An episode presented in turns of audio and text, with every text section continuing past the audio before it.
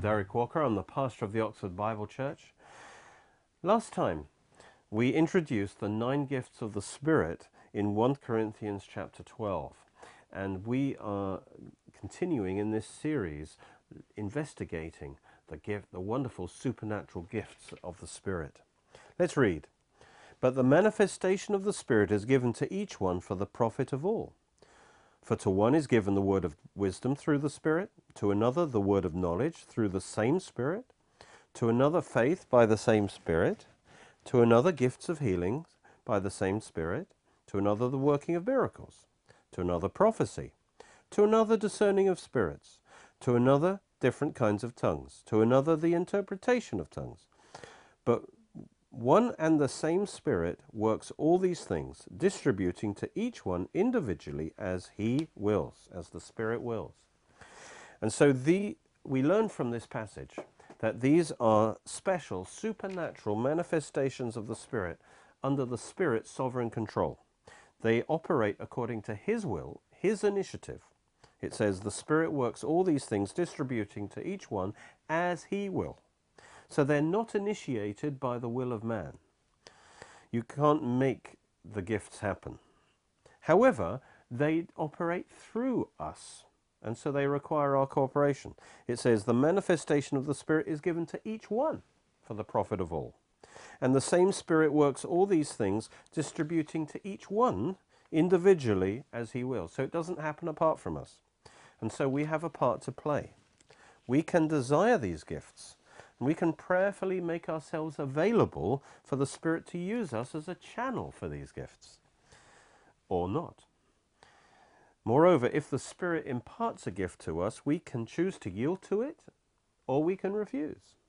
We can block it. The passage shows that there's a diversity of ways in which the Spirit can move through us, but it's the same Spirit who works through all of us in all these different ways. These ways however, fall into nine categories of manifestation, and we're going to study them one by one. They're listed in a definite order, and the highest ones are listed first. The nine gifts consist of three groups of three gifts each. They categorize nicely into three threes. First, the utterance gifts or the inspiration gifts. That's the spirit of speaking, supernatural speech. That's prophecy, different kinds of tongues and interpretation of tongues. Then there are the power gifts, the spirit of doing, supernatural power to effect a change in the natural order. That's the gift of faith, the uh, gifts of healing, and the working of miracles. And then there are the three revelation gifts, which is the spirit of seeing, being able to see and understand supernaturally. That's the word of wisdom, the word of knowledge, and the discerning of spirits. So let's define these gifts in turn, and as the series goes on, we'll look, have a serious look at each one of them. The word of wisdom is a supernatural revelation by the Spirit of God, God's, sorry, by the Spirit. That's, the word of wisdom is a supernatural revelation by the Spirit of God's plan and purpose. It reveals God's will for the future, giving wisdom for now as to how to act and direct one's life. It is a word or a small portion of God's wisdom that is needful for that time. The word of knowledge is a supernatural revelation by the Spirit of certain facts in the mind of God, things that have happened uh, in the past or are happening in the present, and it's a small portion or a small word of God's knowledge. It's knowledge concerns past or present facts. So God has all knowledge, but the word of knowledge is a small portion of God's knowledge that he deems it necessary for us to know. It's a supernatural knowledge. The gift of special faith is a portion of God's faith imparting the ability to trust God for something that's beyond the faith we can receive from the Bible alone. It operates by believing in the heart and speaking it with our lips, knowing that God will bring it to pass. The gifts of healings are supernatural impartations of divine healing power to someone's body to remove sickness and restore health, and it requires no faith on the part of the recipient. The working of miracles is a supernatural intervention causing a miraculous change in the natural order, which is mediated by some physical act of obedience rather than just a spoken word. And so, with the gift of healing, with, sorry, with the, um, the, the gift of faith, you receive a miracle. You believe it and you receive it and you speak it. But the working of miracles, you actually, the miracle happens through you, through your physical action, the miracle is accomplished. Then we come to the gift of prophecy. That's a supernaturally inspired utterance in a known tongue to exhort, edify, and encourage. The gift of prophecy by itself does not contain revelation. It might carry a word of wisdom or a word of knowledge, uh, but in itself, the gift of prophecy is just inspired utterance. If there's any revelation in it, supernatural revelation, that's actually one of the revelation gifts, perhaps included within the prophecy. The discerning of spirits is what gives insight into the spirit world, the ability to see, as it were, into the spirit, seeing angels, demons, the Lord, by this gift we receive divine dreams and visions. The gift of tongues is inspired supernatural utterance in an unknown tongue, whereby God speaks to man. Now, this gift of tongues is different from normal praying in tongues, because in praying in tongues, man speaks to God with the help of the Holy Spirit, and this operates under the control of our will. We can pray in the Spirit whenever we want to. But the gift of tongues, again, is a supernatural gift as the Spirit wills. And then finally, the interpretation of tongues is a supernatural giving forth of the meaning of a previous utterance in tongues.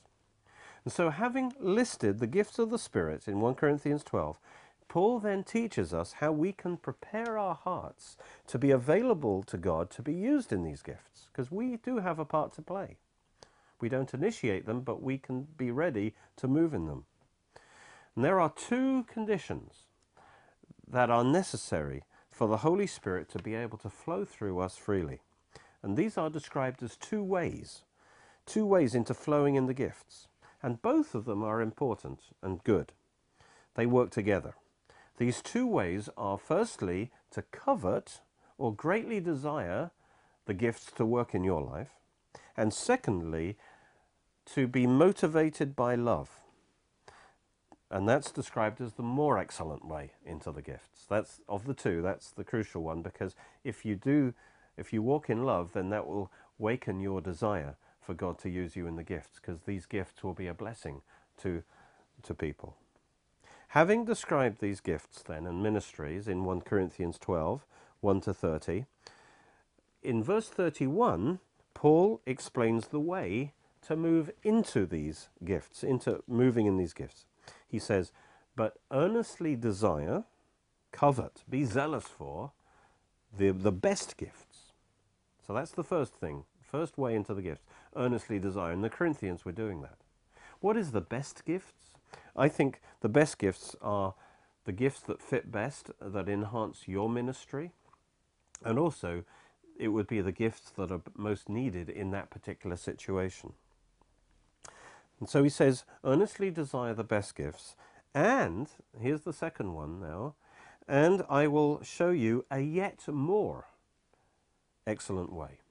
Some translations say, and yet I will show you a more excellent way. It'd be better to say, and yet I, I show you a yet more excellent way. So, desiring the gifts is excellent, but this is a more excellent way. This is what should come first in your seeking to move in the gifts. See, the Corinthians were already fulfilling the first requirement of being zealous for the gifts. They were well known for that. And Paul was encouraging them to continue in that.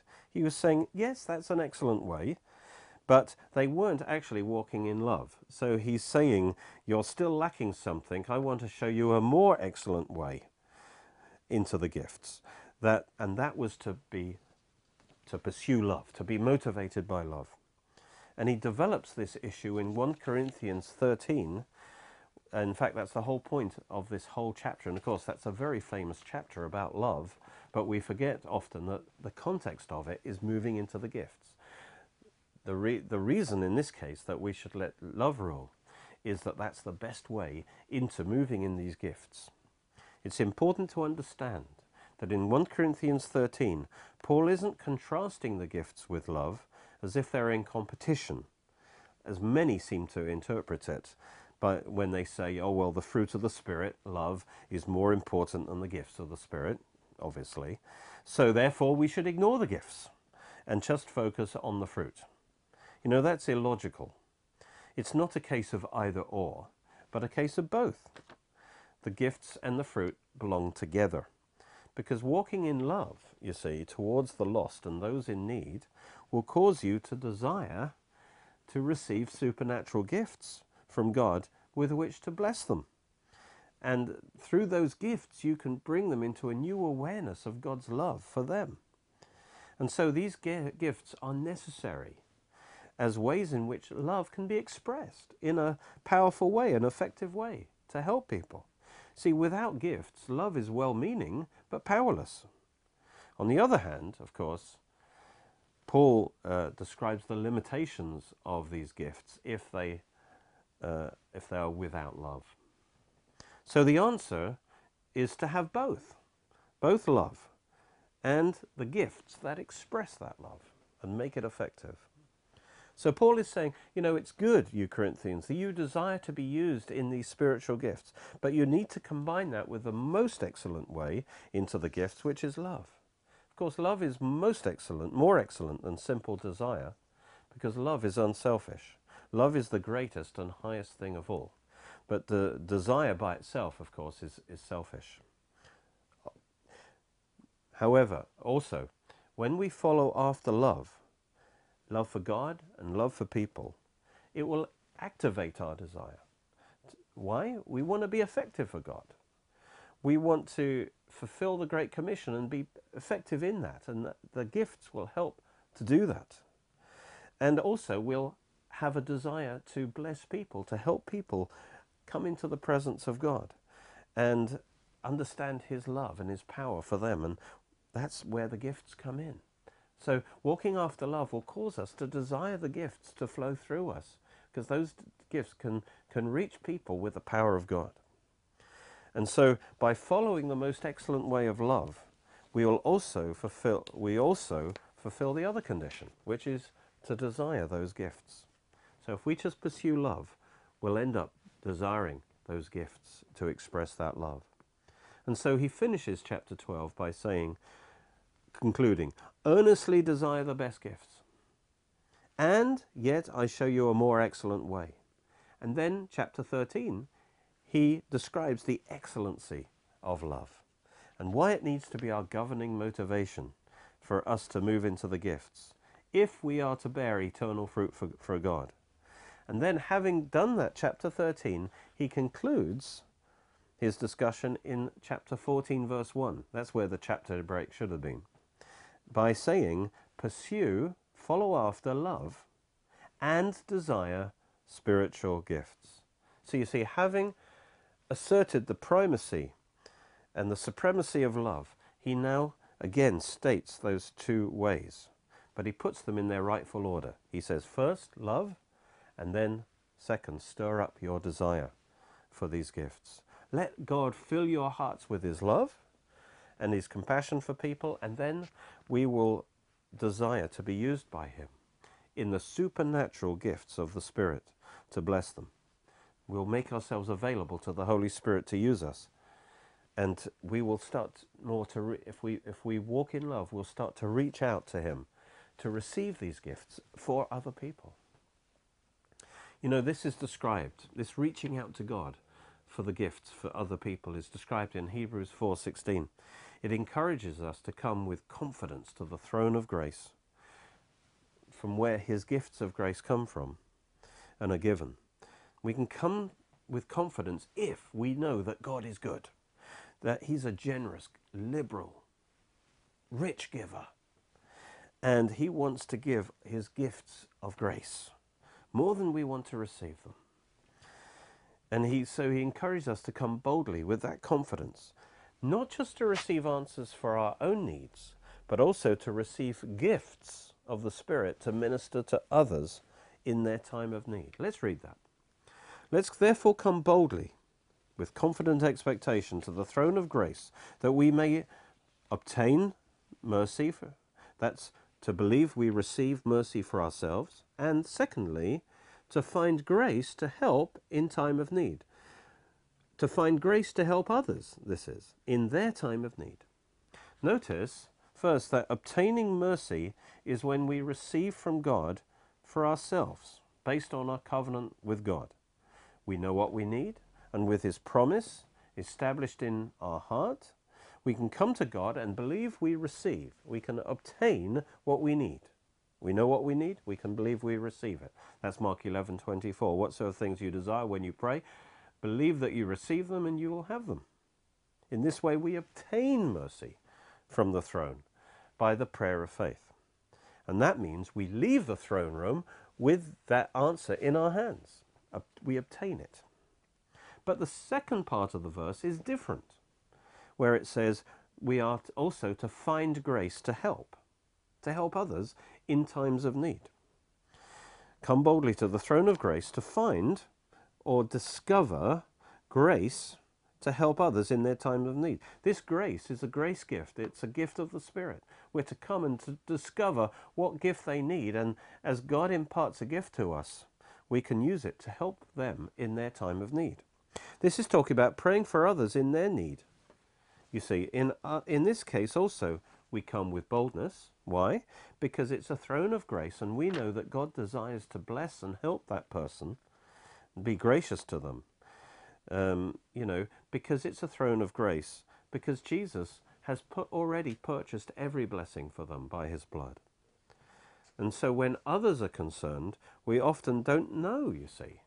When we know our, what we need, we can obtain it through our covenant with God. But with others, it's different. We don't know for sure exactly what they need or what's the best way to help them.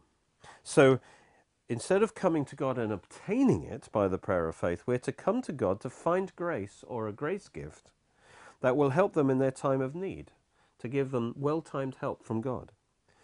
And the word translated find, find grace, is eurisko which means to search and discover. That's where we get the word eureka. You know, when, uh, when you have made an amazing discovery, you cry out eureka like Archimedes did. It's a discovery. We come and discover grace. So, not knowing what we need, we come with confidence to God, knowing that God knows what they need at that time. And by seeking and searching the heart of God, we can discover uh, and receive the grace gift of the Spirit that we can then use to help them in their need.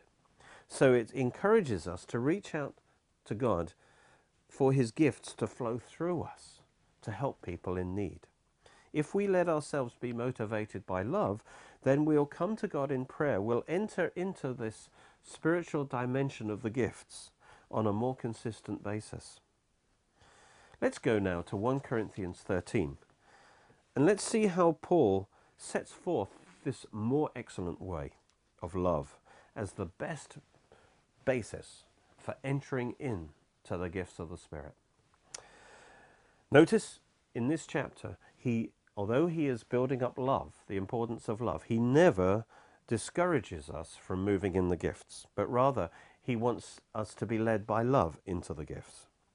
And this chapter should really have started in chapter 1231 with the opening statement, and it should actually finish with chapter 14, verse 1 as the concluding statement. So that's how we're going to read it.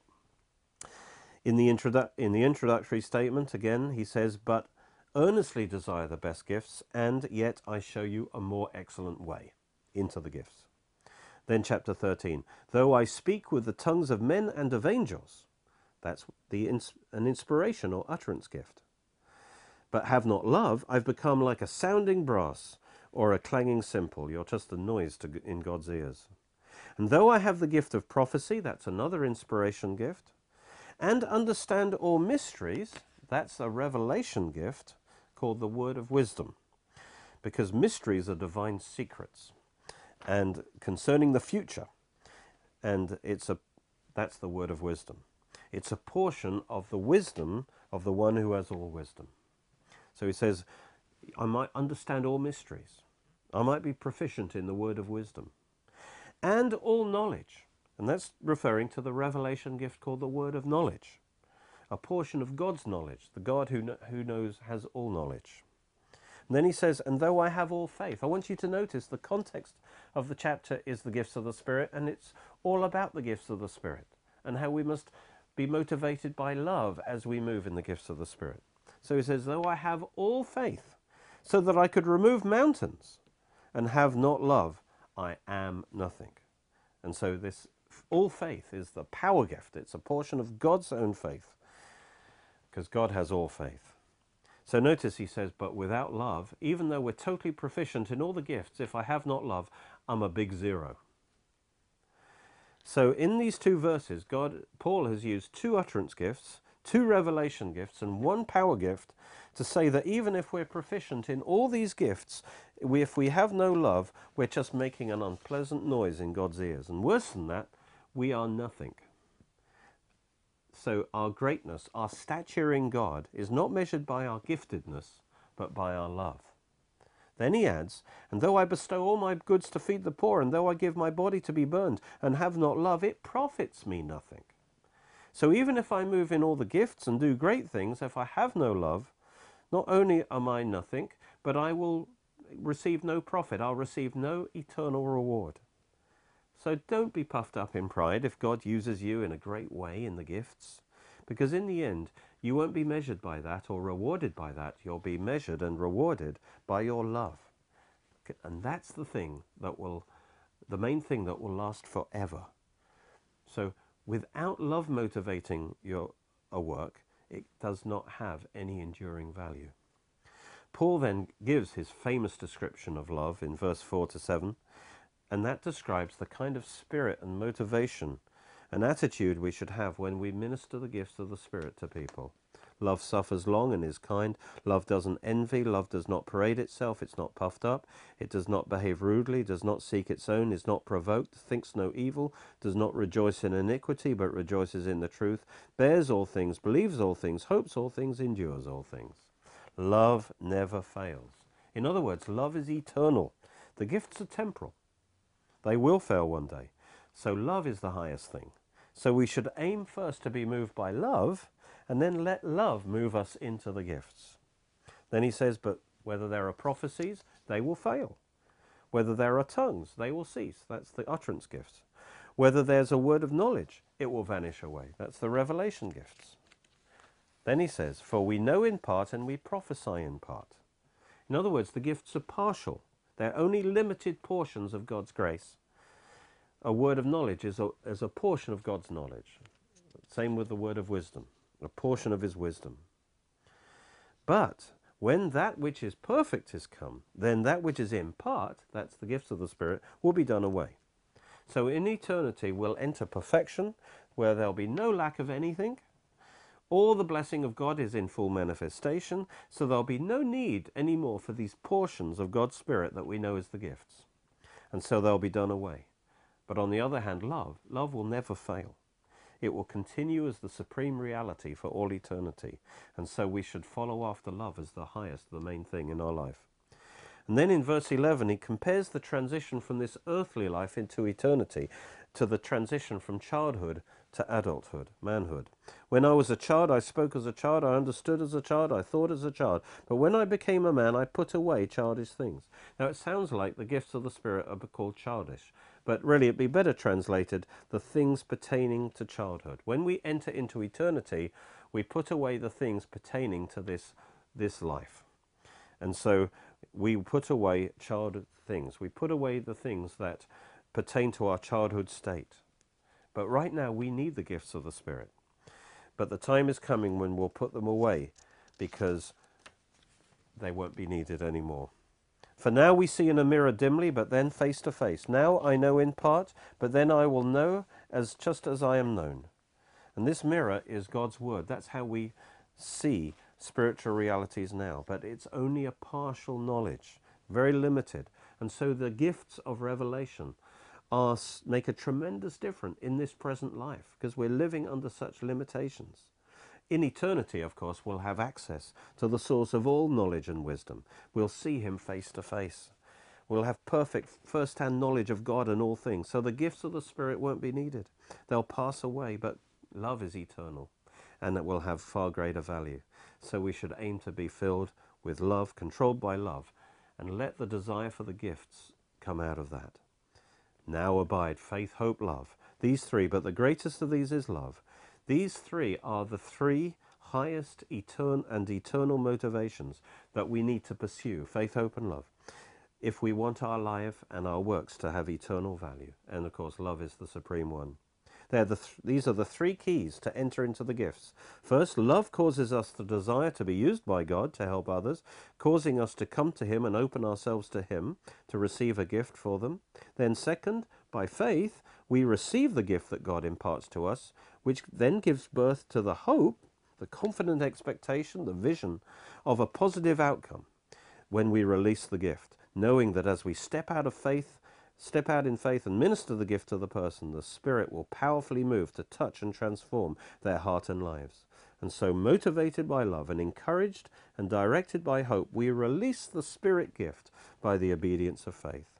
And so, having presented love as the most excellent way into desiring the gifts, Paul makes his final summation and conclusion in chapter 14. He says, Therefore, pursue love and desire the spiritual gifts. I'd like to introduce you to two of my books that will lead you into a deep understanding of God's Word. The Panorama of Prophecy is my big book on end time prophecy. It gives all the, the prophecies of the Bible and it will take you step by step into exploring this exciting part of God's Word. And also, The Keys of Time is the Bible chronology that describes the Bible from beginning to end and it in its perfect timing, showing the sovereignty of God. You can get these books from www.oxfordbiblechurch.co.uk or by phoning us at 01865 515 086. Thank you for watching. You can watch more of our teachings on our Oxford Bible Church Roku channel and Derek Walker YouTube channel. You're most welcome to join us at our church services, which are every Sunday at 11am and 6pm at Cheney School, Headington, Oxford, OX3 7QH. You can order CDs, DVDs, books, and other great products from our online shop at www.oxfordbiblechurch.co.uk, where you can also make a donation to our ministry. Or contact us on 01865 515 086.